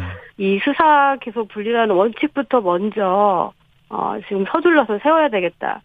원래는 민주당 정부가 아, 지금 됐다 어, 이번에 당선이 됐다면 어 이걸 이렇게까지 서둘릴 이유가 없었겠죠. 예. 실제 음. 현실적으로 수사기소 분리 원칙을 세우는 것이 불가능해질 수 있어서 어쩔 수 없이 지금 할 수밖에 없는 상황이 됐습니다. 그러면 그 윤석열 당선인이 대통령이 되고 난 다음에는 분명히 거부권을 행사할 것이기 때문에 네. 지금 문재인 대통령 이 임기 하에 할 수밖에 없다 이런 생각이신 건가요? 네, 맞습니다. 네. 음. 그렇군요. 근데 이제 국민의힘은 필사적으로 조제하겠다. 방금 전에 이준석 국민의힘 대표도 그렇게 이야기를 하던데 절차적으로는 네. 가능하다고 보십니까? 어, 절차적으로 지금 충분히 가능하고요. 5월 3일이 문재인 정부 마지막 국무회의라고 합니다. 그래서 예. 어, 그 날을 향해서 지금 가는데 여러 가지 지금 난관이 있긴 합니다. 근데 그동안 민주당이 이제 여러 차례 그런 경험들을 해봤기 때문에 예. 충분히 잘 해낼 거라고 믿습니다. 정의당의 도움 없이도? 어, 정의당의 도움이 필요할 때는 이제 그 본회의에서 필리버스터 종료시키는 때거든요. 예. 180석이 필요한데 음. 종료가 안 돼, 이제 그렇게 종료를 할 수가 없을 때, 종료시킬 수 없을 때는 이제 회기를 잘게 쪼개서 음. 어, 법안별로 진행을 하면 되거든요. 네. 이, 이준석 당대표는 지금 뭐 민주당이 이렇게 해서 재미 못 볼 것이다. 뭐 이렇게 이야기를 하잖아요. 그래서 뭐 지방선거에서 아, 마 참패할 것이다. 네. 이런 정치적인 역풍이 불 것이다. 어떻게 생각하세요? 지금 우리 국회의원분들이 어제 토론 중에서도 그랬습니다. 예. 어, 선거는 질 수도 있고 이길 수도 있다. 예. 하지만 우리의 오랜 염원인 검찰개혁, 즉 수사 기소 분리, 을 통한 민주주의 실현, 기본 국민 인권 보장 원칙은 음. 지금 아니면 실현시킬 수가 없다. 어, 음. 이렇게 주, 말씀들을 하셨습니다. 예. 어, 그게 그리고 우리 이제 우리 민주당을 지지해왔던 어, 그 지지자분들에 대한 숙제를 어 해야 이번이 마지막 숙제를 하는 거고요. 음. 그게 지방 선거에 저는 역풍이라기보다는 예? 우리의 그 열성 지지자들 분들이 지방 선거를 위해서 더 열심히 뛰어줄 거라고 믿고 있습니다. 그러면 특정 시점에 검찰 개혁법안 그 다음에 언론 개혁법안이 다 함께 처리가 되는 건가요? 민주당에 지금 어, 네 이번에 이제 그 언론 개혁 법안도 같이 당론으로 채택이 돼서 예. 어, 지금 검찰 개혁 법안은 제가 법사위에 있어서 어, 음. 충분히 가능하다고 보고 있고 예. 언론 개혁 법안도 각 상임위에서 어, 똑같은 절차로 어, 서둘러서 해야 되는 거죠. 예. 근데 이게 사실 뭐 막 법안이 막 지금 제출된 게 아니고요. 음. 작년 재작년에 이미 법안이 제출돼 있었고 예, 그랬죠. 시- 예. 네, 시민사회와 논의가 계속 이뤄지고 있었고 그 고민 끝에 에, 수기를 수기관을 거쳐서 내놓은 법안들이거든요. 예. 근데 그 법안을 언제 통과시키냐의 문제였는데 음. 에, 지금 통과시킬 수밖에 없는 상황이 돼서 어, 서두르는 거죠. 근데 이제 그 이렇게 또 초기에는 주장을 했었거든요. 국민의힘 쪽에서는 이재명 지키기다. 그래서 이 그 수사를 못하게 하려고 하는 것이다. 검찰의 수사를 이런 지적에 관해서는 어떻게 생각하세요? 아 검찰이 이제 수사권 남용을 하는 거에 대해서는 음. 이제 여러 정치적인 사건들에서 봤기 때문에 예, 어, 그 부분을 염려를 안 하는 건 음, 아니고요. 예, 하지만 경찰이 수사를 안 할 리가 있겠습니까? 그 수사권이 어디를 가도 그렇겠죠. 어, 수사는 예. 할 겁니다. 음. 당연히. 중수청으로 가도 예, 수사는 할 건데 예, 다만 수사청 기소청을 분리해놓으면 좀 더 공정한 수사, 될 공정한 기소가 것이다. 될 거다 이거죠. 음. 그런데 그 시민단체들 참여연대나 민병 검찰 개혁을 주장했던 곳들인데 이런 네. 곳에서도 시기랄지 절차 때문에 좀 어, 반대 의견이 있는 것 같아요. 특히 예, 시. 시점 때문에 예. 너무 좀 급박한 게 아니냐. 예, 예. 경찰의 이제 수사 역량이나 이제 예. 인권 보호 뭐 그 기능이나 이런 거에 염려를 많이 하십니다. 예. 저희도 당연히 그 부분 충분히 염, 어, 같이 걱정하고 있고요. 음. 그래서 이제 3개월 내에 유예 기간 3개월 내에 우리가 내놓은 특별수사청 뭐 내지는 중수청 그 법안을 통과시키려고 하거든요. 그러니까 네. 수사 역량이 어, 있는 지금 검찰청에 있는 수사 역량이 있는 그 어, 사람들, 그 수사관들이다, 이런 사람들을 청만 바꿔서 옮기는 거거든요. 음. 경찰 중에서도 수사 역량이 뛰어난 사람들을 6대 범죄를 수사하도록 하면 되는 거고, 예. 그 다음에 그렇게 6개월, 이제 3개월 동안 그 작업을 할 겁니다. 이 그러면은, 법안을 통과시키고 3개월 유예 기간을 둔 다음에 그 작업을 할 것이다. 예, 예. 척을 만드는, 그리고 음. 이제 그러면 저, 이제 여당이 되는 국민의힘에서도, 어, 대안을 제시를 할 거고요. 그래서 음. 협의를 해서 6대 범죄를, 어, 수사를 잘 할 수 있는, 그리고 인권을 보호할 수 있는 기능까지 다 설, 어, 우리가 다 조직을 해서 청을 만드는 작업을 할 겁니다. 3개월 동안. 알겠습니다. 어떤 말씀인지 충분히 이해했습니다. 지금까지 네. 이수진 더불어민주당 의원이었습니다. 고맙습니다. 예, 감사합니다. 예, KBS 일라디오 최경령의 최광 시사 2부는 여기까지입니다.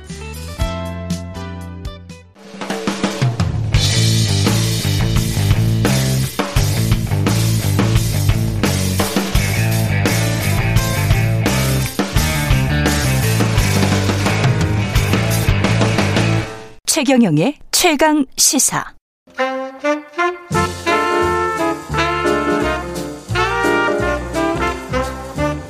세상의 모든 뉴스를 탐구합니다. 김준일의 뉴스 탐구 생활.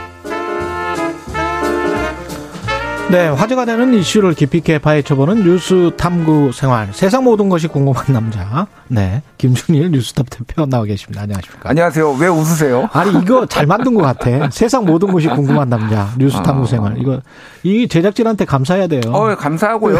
제가 진짜 세상 만사에 다 관심이 많아서 예. 별걸 다 아는 남자인데. 이걸 이 캐릭터를 만들어 준 거잖아요. 그러게요. 감사드립니다. 역시 최경의 최강 시사가 최고네요. 예, 예. 청취율 조사 기간 입니다. 예. 오늘은 어떤 뉴스 탐구해 볼까요? 예, 오늘은 네. 우리가 너무 국내에만 있었어요. 그래서 음. 러시아 얘기하겠습니다. 어, 아, 이- 네, 이야기. 좀 해야 돼. 예, 예. 지금 특히 이제 푸틴 다른 뭐 이제 전쟁 얘기는 아마 다른 데서도 많이 했을 그렇죠. 거고 저는 좀 덜 알려진 아니면 그 우리 청취자분들이 잘 못 들어봤던 푸틴과 관련된 얘기들을 좀 집중적으로 준비를 해봤어요. 또 윤석열 당선인이 음. 예. 국제뉴스에 KBS 관심 좀 가지라고 이렇게 얘기도 하지 않았습니까? 윤석열 당선자의 말뿐만이 아니고 사실은 뉴스를 제대로 좀 보시는 오피니언 리더들 분들이 누차 그 말씀은 한 10년 넘은 것 같아요. 맞아요. 예, 네. 국제 뉴스가 한국이 너무 약하다. 맞습니다. 그런 의미에서도 최경영의 최강 시사 굉장히 좋습니다. 왜냐하면 제가 국제 뉴스를 음. 10여 년 동안 어 미국이고 영국이고 그 관련된 정통 네. 유수 신문들을 한 10, 한 2, 3년 동안 지금 계속 구독을 하고 있습니다. 아니, 그 뉴욕타임스 같은 거 막 이렇게 보, 보시잖아요. 예. 주변에서는 약간 재수없다 그런 얘기도 하더라고요. 아 재수없다는 거. 이게 중요한 거는 오랫동안 보면 예. 한국 뉴스들처럼 판이 읽혀요. 아, 그렇군요. 예. 그래서 그게 이제 최경련 최강 시사에만 나올 수 있다. 음. 드문드문 들어보셔야 된다. 뭐 예. 뭐 이런 말씀을 청취율 조사 청취율 조사 기간입니다. 예, 근데 이제 러시아 음. 제재가 굉장히 뭐 경제적 제재예요, 다. 음. 예, 그 제재 이야기부터 해야 이제 푸틴 이야기를 할 수 있을 것 예, 같습니다. 지금 예. 러시아 제재 들어가고 푸틴 개인에 대한 제재가 들어간 그렇죠. 것도 연결돼 있는데 일단 러시아 제재부터 얘기를 하면은 예. 일단 스위프트 결제망에서 러시아 은행 차단한 거는 제일 먼저 시행이 됐죠. 음. 그리고 유럽연합이 사치품 수출 제한 그리고 러시아 석탄 수입 금지도 했는데 잘 모르시는 분들이 있는데 다이아 전 세계 다이아몬드의 30%가 러시아가 생산합니다. 어. 예, 그 정도로 러시아가 다이아몬드 다이아몬드 보통 어. blood diamond 생각해서 아프리카 생각 그렇죠. 많이 하시잖아요. 네. 근데 러시아가 전 세계에서 가장 러시 많은 다이아몬드를 생산하는 국가 중에 하나예요. 그래서 이것도 지금 금지했습니다. 수출 못 하게. 그렇군요. 예, 예. 그런 것도 있고요. 예. 그리고 뭐 이제 기업들 마이크로소프트, 맥도날드 뭐 이런 넷플릭스 이런 기업들이 다 러시아에서 철수하거나 음, 다 나왔죠. 다 나와 가지고 예. 뭐 러시아에서 맥도날드 대신에 뭐 짝퉁 브랜드가 뭐 만들어져서 영업이 성황이 되고 있네 뭐 이런 것도 막 뉴스에 나왔어요. 예. 그리고 지금 뭐 그 암호화폐도 지금 미국이 그러니까 루블화 가치가 폭락을 하면서 그 뭐 비트코인이나 대안화폐를 가지고 이제 뭔가 거래를 하거나 이런 거 움직임이 있으니까 미국에서 암호화폐 거래소도 자 제재 러시아 어. 거래소도 다 제재에 들어간 상황이에요. 예. 그럼 그리고 뭐 유럽 연합은 러시아 항공사의 영공 진입 금지 제재 음. 뭐 이런 것도 해 가지고 할 수 있는 제재는 다 하고 있고 지금 뭐 빠진 게 있나 지금 찾아보고 유럽연합이나 미국에 계속 추가하고 있어요. 제재를. 이게 전례가 없을 정도의 경제적 제재다 이렇게 다 외신들은 평가를 하고 있고 실제로 음. 이제 개수랄지 강도, 심도 뭐 이런 것들 모든 게 굉장히 크고 개인 제재도 이제 심하게 들어가 입니다. 그렇죠. 예, 지금 예, 푸틴 개인에 대한 유럽 연합에서는 국가뿐만이 아니라 푸틴 개인, 예. 푸틴의 딸, 음. 그리고 푸틴의 고 측근들 음. 이 사람들은 다 지금 제재 대상 명단에 올린다는 거예요. 예. 그래서 예. 뭐 리즈 트러스 영국 외무부 장관 같은 경우에는 아브라모비치를 포함해서 러시아 기업인 7명을 제재 대상에 올렸는데 예. 여기가 이제 올리가르히라고 그 국영 기업들 운영하면서 예. 러시아 푸틴의 돈줄이었다 이런 의혹들을 받고 있거든요. 예. 푸틴이 지금 자산이 한 200조 원이 넘는다. 우리나라 돈으로? 한국 돈으로 200조 원. 200조 원? 예, 예, 예. 그래서 일론 아, 머스크는 어, 네. 푸틴이 나보다 더 부자일 수도 있다. 뭐 이런 얘기도 충분히 했어요. 그럴 수 있겠습니다. 수 우리는 우리나라 예산의 3분의 1이네 200조 원이면. 그러니까 그 네. 돈들이 근데 다 러시아 국영 기업이나 이런 데로 차명으로 숨겨져 있다.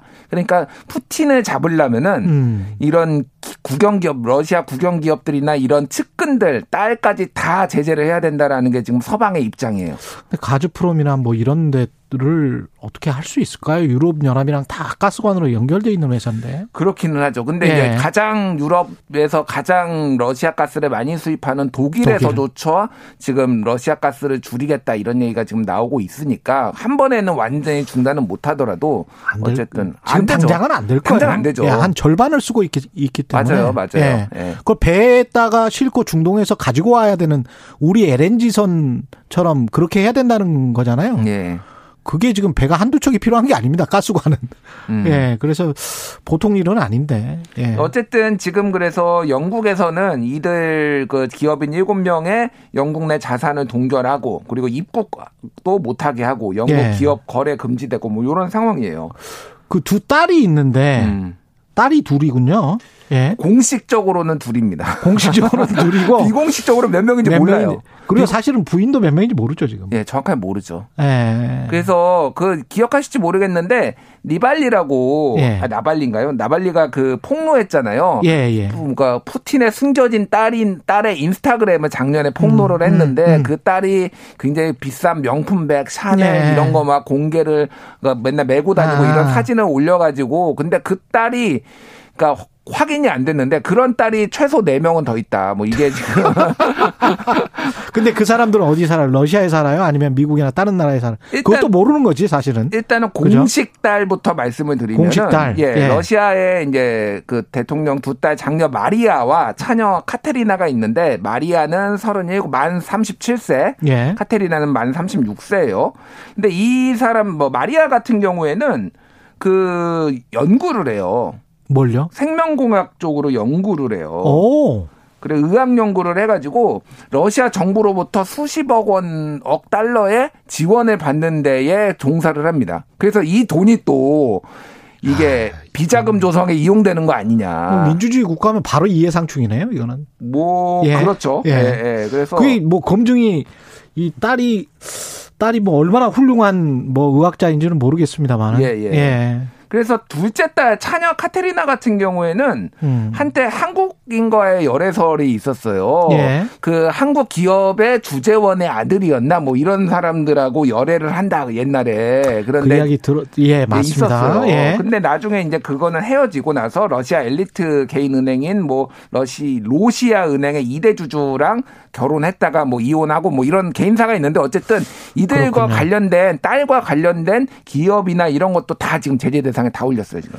지금 다 제재 대상에 올려서 이게 돈줄이 막힐 수가 있을까요? 뭐 다른 아까 말씀하신 것처럼 다른 자녀도 있고 다른 부인도 있고 뭐 그렇다면 음. 다 이렇게 이른바 parking을 예. 예, 다른 친인척들한테 또 해놨을 거 아니에요. 그리고 뭐 분명히 페이퍼 컴퍼니 이런 것도 있을 텐데. 아니 그러니까 뭐 예. 200조 원에서 300조 원이 재산이 숨겨져 있는데 예. 한 군데 다 있지는 않을 거 아니에요. 그럼요. 다 분산돼 있고 포트폴리오 구성했겠죠. 예, 그러니까 음. 그거 얼마나 지금 어디에 있는지를 몰라요. 사실 그래서 이게 음. 효과적으로 푸, 푸틴의 경제를 돈줄을 다 막을 수 있을지는 미지수인데 어쨌든 음. 전 세계가 예. 그거에 대해서는 좀 같은 의사를 공유를 하고 있고. 있고 제재를 그렇죠. 하겠다라는 의지가 중요한 거죠. 지금 뭐 적발이 그래서. 되면 예. 제재를 예. 하겠다. 지금 뭐 연애 중입니까? 이, 이 푸틴도 나이가 지금 노인 아닙니까? 50, 52년생이라서요. 예. 이제 70세. 70세인데. 70세죠. 근데 또 연애 중이다? 아, 뭐, 이분은 평생 연애를 하셔가지고. 예. 지금 2004년 아테네 올림픽 리듬 체조 금메달리스트. 그래서 어 러시아 역사에서 리듬 체조 역사상 가장 많은 메달을 획득한 카바예바라는 선수랑 예? 뭐 유명한 선수예요. 음. 이분하고는 31살, 31살 차이입니다. 지금 카바예바는 38. 그리고 뭐 이제 푸틴은 정확하게는 만 69. 뭐몇 세 이렇게 예. 되는 거죠. 그러니까 예. 3, 나이 30, 통합합시다 우리. 예, 나이 예. 통합 한다는데. 31살 차이예요. 예. 근데 이 여기에서 이제 또 두 명의 어린 아들과 쌍둥이 딸이 있다. 이, 음. 이 카바에바 하고 그렇죠. 그러니까 네 명이 있는 거예요. 그러니까 음. 애들이 그리고 여기 애들이 다 스위스 별장에 머무르고 있고 뭐 흑해 연안에 또 별장이 있는데 그게 8천억 원짜리네 뭐 이런 썰들도 어. 있는데 그거를 이제 나발리가 옛날에 폭로하고 뭐 그런 게 있었죠. 예. 푸틴 요트 봤는데 예. 푸틴 요트 정말 어마어마하더군요. 그게 예. 세라제 그 천일야화에 나오는 그 공주 이름이 뭐죠? 뭐 세라 예, 뭐뭐 뭐 예. 있어요. 그거 세스. 이름이 그거예요. 예. 이름이 그건데 어마어마합니다. 그것도 몇 천억 원짜리 몇 천억 원짜리 예. 있는데 예, 와 있어요. 정말 거기에서는 그냥 평생 세계를 여행하면서 살아도 호텔이더만요, 완전히. 네, 그냥 호텔이에요. 네, 호텔 예, 직원들처럼 쫙 승무원들 있고 뭐. 음. 재산 규모가 그래서 200조 원이다. 뭐 200조 원으로 추정이 되는데 얼마인지는 전 전혀 모릅니다. 근데 이제 은닉 재산이 이렇게 많은데 그 은닉 재산을 폭로한 야권 정치인들을 죽였는지 갑자기 죽었는지 이런 이야기는 굉장히 많지 않습니까? 그 공식적으로 확인된 건 없어요. 예. 공식적으로 확인된 건 없는데 비공식적으로 음. 알려진 거는 이거는 진짜 유명한 건데 보리스 넴초프라고 2015년에 러 모스크바 시내 한가운데서 암살됐어요. 이 모스크바 시내 한, 한가운데서 예, 이 사람이 한복판에서 이 사람이 푸틴의 재산이 어마어마하게 많다 이거를 폭로한 야당 지도자인데 예. 그때 아마 제가 알기로 어 무슨 무슨 공연 보러 가, 갔을 거예요. 아. 아내랑 아내랑 모스크바를 걸으면서 야당 지도자가 야당 지도자가 무슨 공연을 보러 갔는데 갑자기 옆에서 차가 딱 쓴 다음에 그 창문 내리고 총 쏘고 이렇게 도망갔어요. 영화네.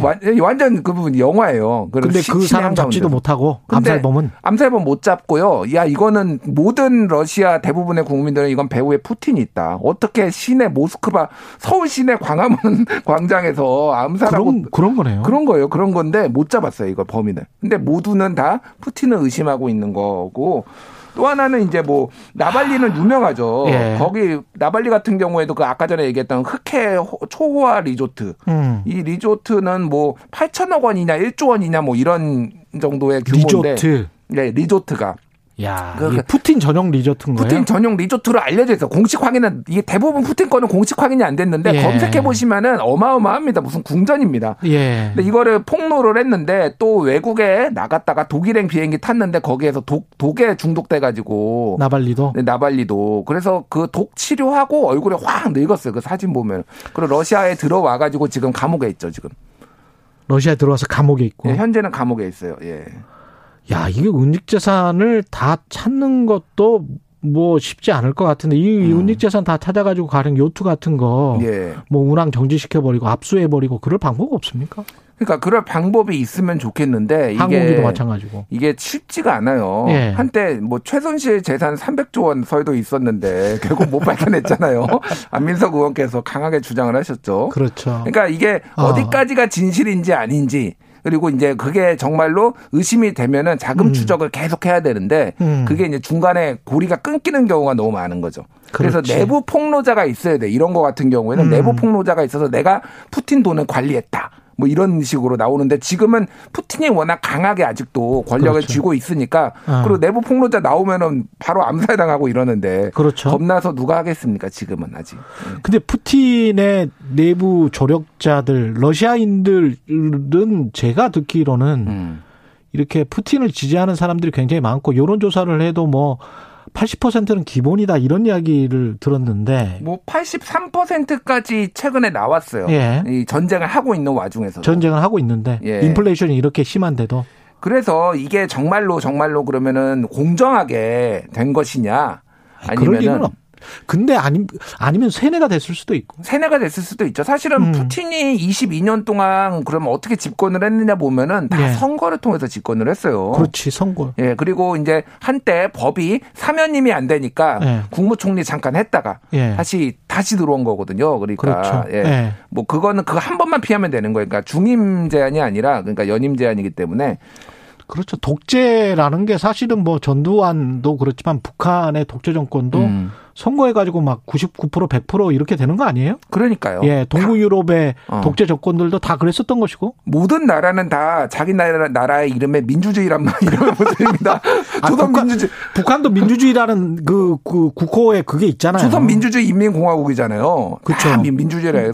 러시아도 본인들 스스로는 민주주의라고, 하고 그런데 사실은 거의 전제주의 국가에 가, 까운 거고 독, 재죠 독재고 예. 이제 그거를 자발적으로 지금 음. 하고 있고 물론 반대하시는 분들도 있기는 하지만은 음. 이제 이 전쟁이 그래서 푸틴의 절대 권력 22년 절대 권력을 무너뜨릴지 말지를 네. 좀 지켜봐야 되는 그런 상황이 온 것 같아요. 그 러시아에서 언론이나 하시는 분들 중에서 사살되거나 숨진 분들이 굉장히 많거든요. 굉장히 많죠. 예. 네. 그래서 러시아에서 제대로 한마디라도 비판을 하는 언론인들 음. 이분들은 정말 존경합니다. 아, 저도 존경하고요. 예, 이분들 정말 대단한 분들입니다. 저는 예. 러시아에서는 아마 언론이 안 했을 것 같아요.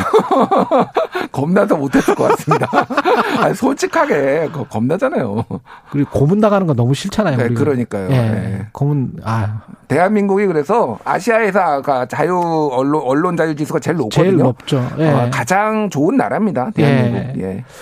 예. 그 지금 전쟁은 빨리 끝났으면 좋겠는데 음. 이 푸틴 이 사람은 계속 잘 먹고 잘 살고 우크라이나 사람들은 그렇게 많이 죽고 세상에 뭐 강간도 당하고 그다음에 뭐 각종 전쟁 범죄 지금 의혹이 많고 이런 아 너무 이건 부정의한데 그렇잖아요. 너무 부정의한데요. 네. 아마 이 전쟁은 조만간 길게는 안 갈 전망들이 나오고 있어요. 왜냐하면은 음. 전쟁은 우크라이나를 완전 먹는 게 아니라 돈바스 지역 동쪽에 있는 그렇죠. 러시아가 사람들이 우세한 많은 거기만 분리하는 전략을 써서 지금 마리오폴이라고 크림반도랑 돈바스 지역 가운데 있는 도시를 거의 거의 90% 함락시켰거든요. 러시아가 예. 그러면은 여기만 분리하고 이제 빠지는 아마 그 정도 퇴각 수순을 밟을 가능성이 높아지고요. 음. 다만 푸틴은 당분간은 직속될 텐데 건강에 이상이 있거나 아니면 내부에서의 김재규 같은 사람이 나오지 않는 이상 아마 당분간은 계속되지 않을까 그렇게 보여집니다. 예, 알겠습니다. 지금까지 김준일 뉴스톱 대표였습니다. 고맙습니다. 감사합니다. KBS 일라디오 최경련의 최강시사 듣고 계신 지금 시각 8시 46분입니다.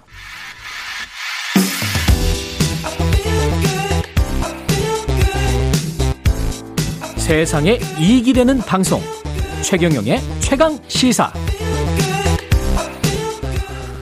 네, 이른바 계곡 살인 사건의 피의자 이은혜 씨의 과거 남자친구들에 대한 의문사 의혹을 수사 중인 경찰이 수사 경, 결과를 공개했습니다. 이와 함께 잠적한 이은혜와 공범의 소재 파악하기 위해서 수력 집중하고 있는데요. 건국대학교 경찰학과 이웅혁 교수와 이야기 나눠보겠습니다. 안녕하세요, 교수님. 예, 안녕하십니까? 예, 지금 사건들 좀 정리를 해 주시겠습니까, 먼저? 네, 그러니까 지금 두 건의 그 살인 미수 그리고 한 건의 부작위에 의한 살인 예. 그리고 이것을 이용한 보험금을 타내려고 한 아. 보험 사기 미수 이것이 그 사건의 그 개요인 것이고요. 예. 이와 그 관련돼서 일부에서 2010년도에 이은혜가 다른 남자친구와 함께 2010년도에 예. 그 당시에도 교통사고 보험금을 탔다라고 하는 의혹이 있었습니다. 그래서 어제 인천경찰청 그 전단팀이 이것이 사실인가 여부에 대한 어, 수사 중간 결과를 이제 발표했는데요. 예. 그 시점에서 사고 차량 번호라든가 동승자 현황이라든가 음. 교통사고 전반에 걸쳐서 조사를 했습니다 했습니다만 예. 지금 의혹이 제기되고 있던 이러한 교통사고 기록 자체가 없다.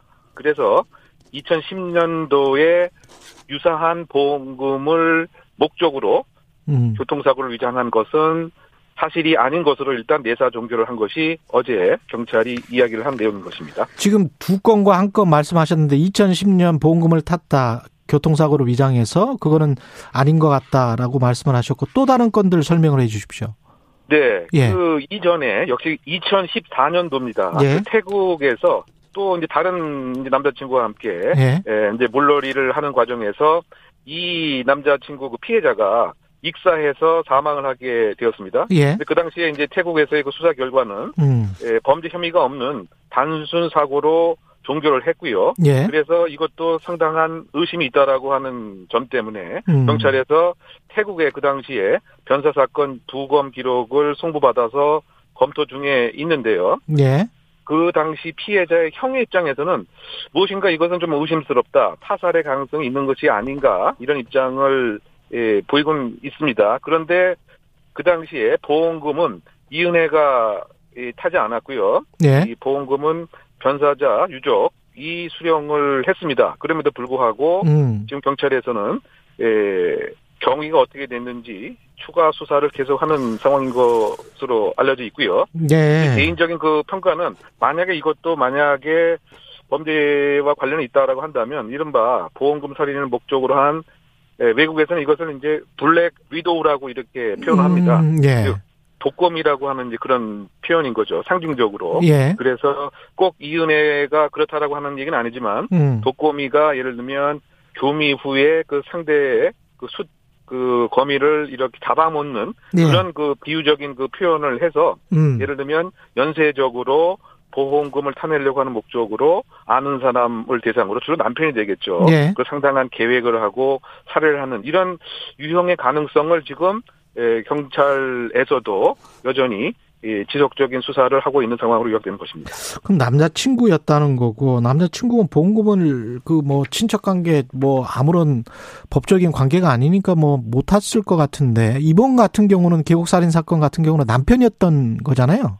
네, 그렇죠. 예. 그러니까 그 남편과 이제 결혼식 하고 나서 사실은 음. 네, 얼마 되지 않은 상태에서 예. 보험을 가입을 하게 되었고요. 8억짜리 그 특, 보험. 예. 네, 8억이죠. 그런데 그 보험 설계 그 내용도 상당히 의심스러운 조항이 많이 있는 겁니다. 예. 왜냐하면 그 보험금은 가장 적게 내는 이런 구조이지만 50세 이전에 뭐 사망을 하게 되면 보험금을 타는 아. 그러한 이제 특별한 특이한 이제 그 설계를 특이한 했다. 설계네. 예. 네. 그리고 또 이 설계를 담당했던 설계자가 좀 이제 보도에 의하면 그 이은혜와 그 과거의 그 일정한 사회적 관계에서 어, 상당히 가까운 사이였다. 뭐 이런 보도도 있기 때문에 예. 이 한편으로 보게 되면 과연 결혼의 목적도 사실상은 보험을 어. 목적으로 한 것은 아닌가라고 하는 의심을 살 수 있는 이제 그런 그 대목인 것입니다. 그러네요. 이것은 확인된 사항은 아니긴 합니다만 음. 그런 이제 그 추정 등을 할 수 있는 것이고요.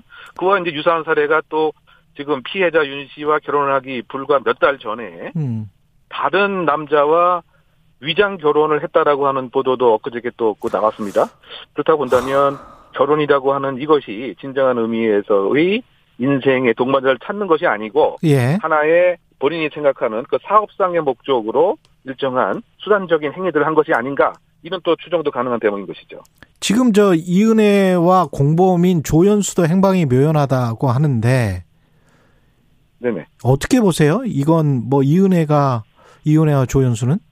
자, 이 부분도 이제 그 이것이 이제 연쇄적인 살해를 했다라고 하는 이른바 여성에 의한 연쇄 살인의 경우는 상당히 드문 경우인데요. 예. 그렇다고 봤을 때 이것은 공범으로 이루어졌을 가능성이 큰, 즉, 팀 킬러의 그 모습이다. 그런 평가를 저는 합니다. 만약에 즉, 죽었다면?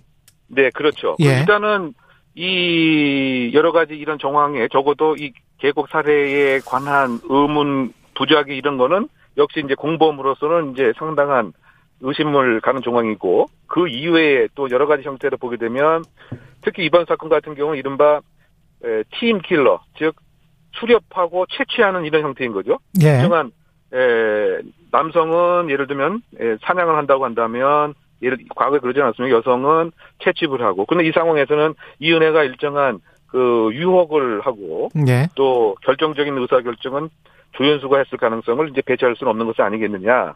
그래서 준비 단계에서부터 그 다음에 보험에 가입하는 이런 설계 단계 음. 또 실행 단계도 이 조연수도 그 계곡 현장에 함께 있었고 구체적으로 이 피해자의 튜브 자체를 이렇게 깊은 곳으로 어 몰고 가는 이러한 즉 사고를 위장하는 실행 단계에도 역시 그 조연수가 등장을 하고 그 다음에 2019년 10월 13일 공범의 여부로 조사를 받고 그 다음날 바로 도주를 했는데 예. 그 당시 이제 그 아마 이 공범 조연수를 포함해서 수사기관이 그 갖고 있었던 즉 바꿔 얘기하면 에, 양양에서 살해 미수 구친 도고 보고에 음. 피를 이만큼 많이 넣었는데 왜 아. 죽지 않았지? 예, 라고 예. 조연수와 이은혜가 함께 나눴던 텔레그램을 갖고 있다라고 하는 느낌을 받았기 때문에 예. 급작스럽게 그 다음날 도주한 것으로 봐서는 예. 그 조연수의 역할도 사실상 이은혜 못지 않는 그러한 이번 사건의 중추 주범이 될 가능성도 배제할 수는 없는 것이 아니겠느냐. 뭐 이런 것도 앞으로 향후 수사에 중요한 초점이 될 것 같습니다. 어디에 있을 거라고 보세요? 어디에 숨어 있을 거라고 보세요? 일단은 그 자신의 그 연고감, 지리감이 있는 곳에 에, 은닉할 가능성이 있는데요. 국내다? 네, 국내에 있을 가능성이 저는 일단 크다고 봅니다. 왜냐하면 음. 그 출국 그 기록 자체를 아마 수사기관에서 확인을 했기 때문에 네. 바깥으로 네. 나가지 않았다라고 생각해서 공개 수배를 한 것이 아닌가 생각이 드는데 그죠? 근데 다만 과거의 사건 같은 경우 용인 살해 사건 같은 경우는 살해하고 나서 3일 만에 이틀이 됐죠. 이틀 만에 네덜란드로 출국을 했던 사례도 있습니다. 예. 그런데 어쨌든 지금 그 출국 기록이 없는 것으로 아마 공개 수배를 한 것으로 봐서는 국내에서 아마 스스로 여러 가지 형태의 불법 영업 등을 통해서 과거에 그런 행적이 있기 때문에 네. 여전히 그 자금을 확보를 하고 또 이 사람들이 그 숨고 은닉하고 자기 정체성을 감추는 것은 그야말로 전문가 이상의 실력이 있기 때문에 예. 그렇게 숨어 나가는 형태인 것이고 또 한편으로 저희 가상입니다만 음. 과거의 사례 그 장기 도주했던 그 사기 피의자 같은 경우 스스로 성형 수술도 했던 적이 있거든요. 어, 그래서 예. 성형 수술을 시도하거나 또는 지금 그 코로나라고 하는 음. 비대면 사회에서 마스크, 마스크 같은 것이 아주 적절한 위장 수단의 효과성을 극대화하고 있기 때문에 예. 이렇게 장기간 도주가 가능한 것이 아닌가 추정해 봅니다. 예, 건국대학교 경찰학과 이웅 이웅혁 교수님이었습니다. 고맙습니다. 네네. 4월 13일 수요일 KBS 라디오 최경영의 최강 시사였습니다. 내일 아침 7시 20분에 돌아오겠습니다.